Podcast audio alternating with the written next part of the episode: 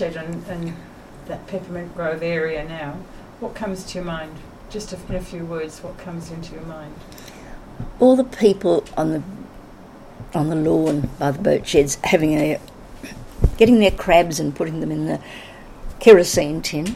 They have little fires all along the the river there, and they'd have their little either their gidgee or they would just scoop up the crabs. What do you call those little nets? And uh,